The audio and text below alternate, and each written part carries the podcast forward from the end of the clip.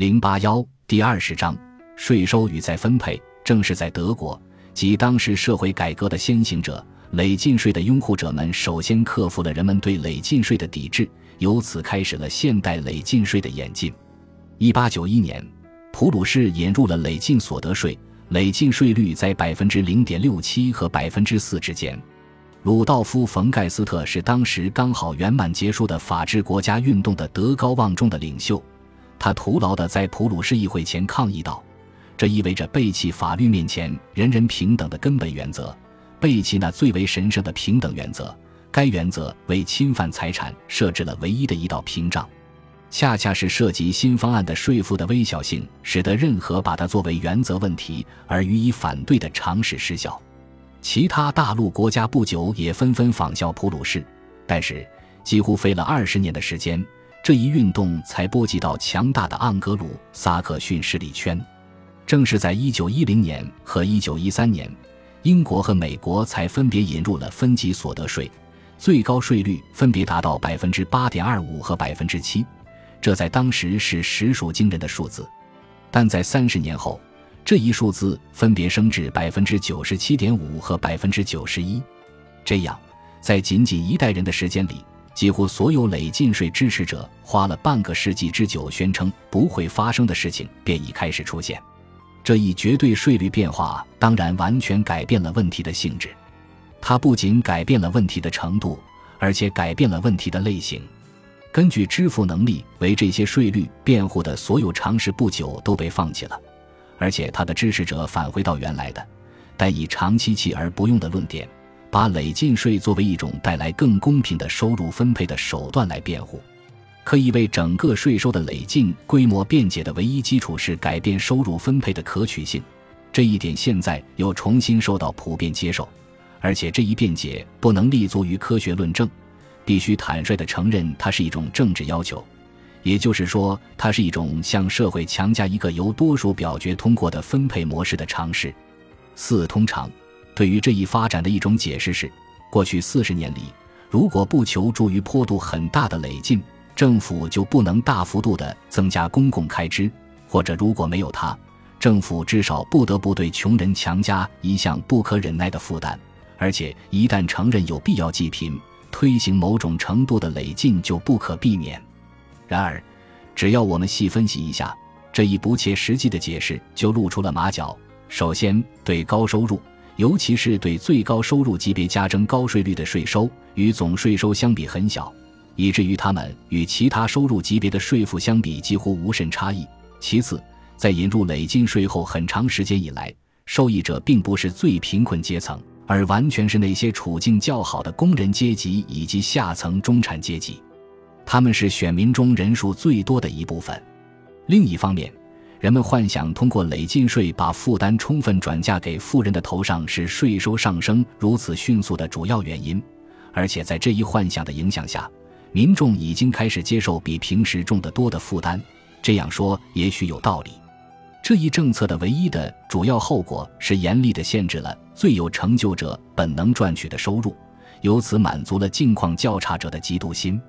至于累进税率，尤其是对最高收入级别加征的惩罚性高累进税率，对总税入的贡献到底少到什么程度？我们可以用一些有关美国和英国的数字来加以说明。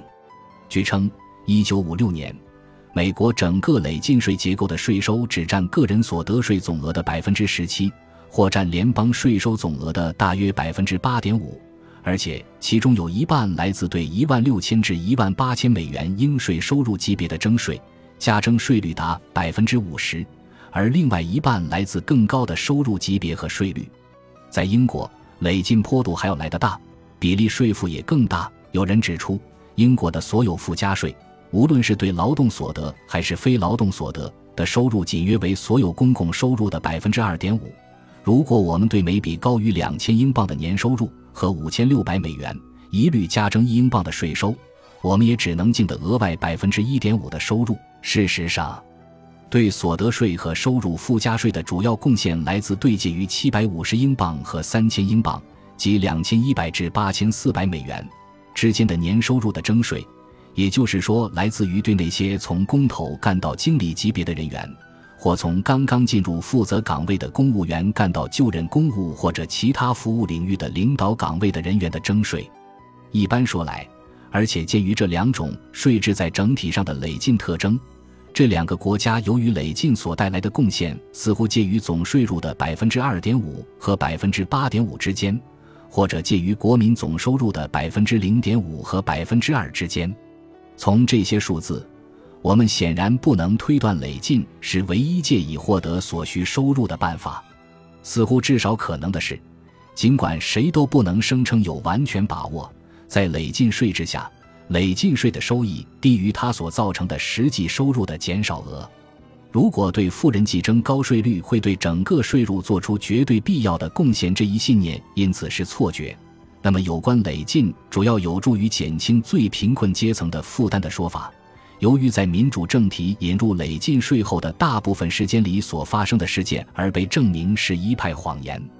人们从有关美国、英国、法国和普鲁士的相互独立的研究中得出一致的结论：一般说来，正是那些选民人数最多的、收入普通的群体最为轻松地躲过这一关，而不仅是那些拥有更多收入的群体，还是那些拥有更少收入的群体。其税负占总税收的比例要更为大得多。一项对英国国情的详尽研究的结果，最能说明这一直至上次世界大战还相当普遍的情况。在一九三六年和一九三七年，带有一对孩子的英国家庭的全部劳动所得的总税负比例，对于年收入为一百英镑的家庭为百分之十八。随着年收入逐渐增至三百五十英镑，该税负比例逐渐下降。对于年收入为三百五十英镑的家庭，税负比例为百分之十一，这一比例继而又回升。对于年收入达一千英镑的家庭，它才又达到百分之十九的水平。这些数字以及其他国家的类似数字，明显表明，一旦放弃比例税原则，不一定是最贫困的人，而且更可能是选举力量最强的阶层受益最多，而且通过累进所获得的一切。无疑也可以通过对普通收入群体征以与适用于最贫困群体的同样高的税率而得到。从上次大战以来，在英国，或许还包括其他地方，其发展已经如此强化了所得税的累进特征，以至于税负到处变为累进性的，而且通过对补贴和服务的再分配性支出，恰恰是最低阶层的收入提高了百分之二十二。在能够有意义的衡量这些补贴和服务的程度内，所能衡量的总是只有所提供服务的成本而非价值。这当然是正确的，但是这一新进的发展较少取决于当前的高累进税率，它主要得益于中层和上层中产阶级的各种缴款。五、为什么各种有关累进会保持在适度范围内的断言会被证明是错误的呢？为什么它的发展远远超过了他的反对者的最悲观的预计？真实的原因在于，支持累进的所有理由均可用来为任何程度的累进辩护。累进的拥护者也许认识到，在超过某一程度之后，对经济制度的效率的不利影响会变得如此严重，以至于再把它推前一步就会变为失策之举。但是，这一论点基于累进是公正这一想象之上。正如他的支持者往往承认的那样，而在超过某一金额以上的所有收入被充公，在该金额以下的收入则被免税之前，累进是没有限度的。与有比例性不同，在各种人员的相对税负应当如何这一问题上，累进不告诉我们任何原则。他无异于否认有比例性，赞成歧视富人，而却没有任何用以限定这一歧视程度的尺度。由于不存在可以由公式来表达的理想的累进税率，所以仅仅是这一原则的新生性才妨碍了马上实行惩罚性税率。但是，不存在理由说明为什么比以前多一丁点儿不会永远公正和合理。坚持一旦民主政体开始这类政策，就必然要比原来的打算走得更远这一观点，这并不是诋毁民主政体，也不是不体面的怀疑民主政体的智慧。这不是说自由和代议制是一种失败，也不是说它必然导致对民主政府的完全不信任，它只是说民主政体必须开始理会，为了变得公正，必须由一些普遍原则来引导他的行动。适用于个人行动的道理，也同样适用于集体行动。所不同的只是，多数群体也许甚至更难明确权衡其决定的长期意义，从而更需要有原则对之引导。正如累进的情况，所采用的所谓原则，无非是公开要求歧视，而且更糟糕的是，这是要求多数歧视少数。这样，这一自称的公正原则必然成为纯粹专断任意行为的托词。本集播放完毕，感谢您的收听。喜欢请订阅加关注，主页有更多精彩内容。